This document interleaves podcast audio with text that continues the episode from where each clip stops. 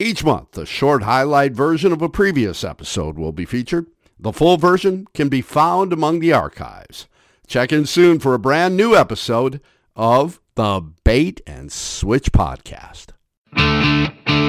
Tonight's guest is Monty Kirk. We're doing the podcast via Zoom because of the coronavirus situation that's going on. So I brought Monty on here today because Monty is the first person that I know that had the coronavirus and got over the coronavirus. Is that true, Monty? Yes, it is. Yeah, let's just start with the timeline. When do you think you got it? How do you think you got it? Take us back to the start with this.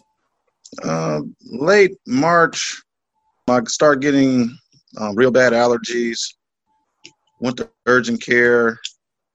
Everything was fine. No symptoms. A couple of days later, woke up to try to go to work in the morning. Couldn't hardly walk. Whoa. Had very bad coughing and couldn't breathe. People are very curious with this virus about how it affects different age groups. How old are you, Monty? 45. Okay. You said you couldn't walk. Was that just because you were so tired, or was that achy, or what was that? No, come to find out, it was pneumonia setting in. Wow. So I can only walk about 2 or 3 steps, and then I was out of breath.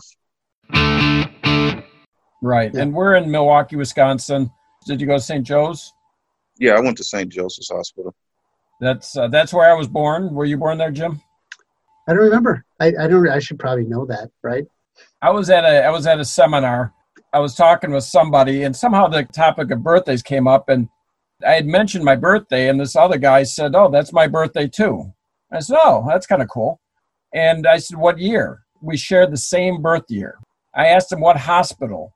Mm-hmm. St. Joe's. We were born at the same hospital, same day, same year. That's crazy. And then I got kind of mad that he hadn't kept in touch. Right. Yeah. What's the deal? Yeah. We're crib mates, and the guy never had followed up. Right. Maybe this. What if they switched? You know, what if he looks like your dad or something? You know, you look like his mom. You know, something like that.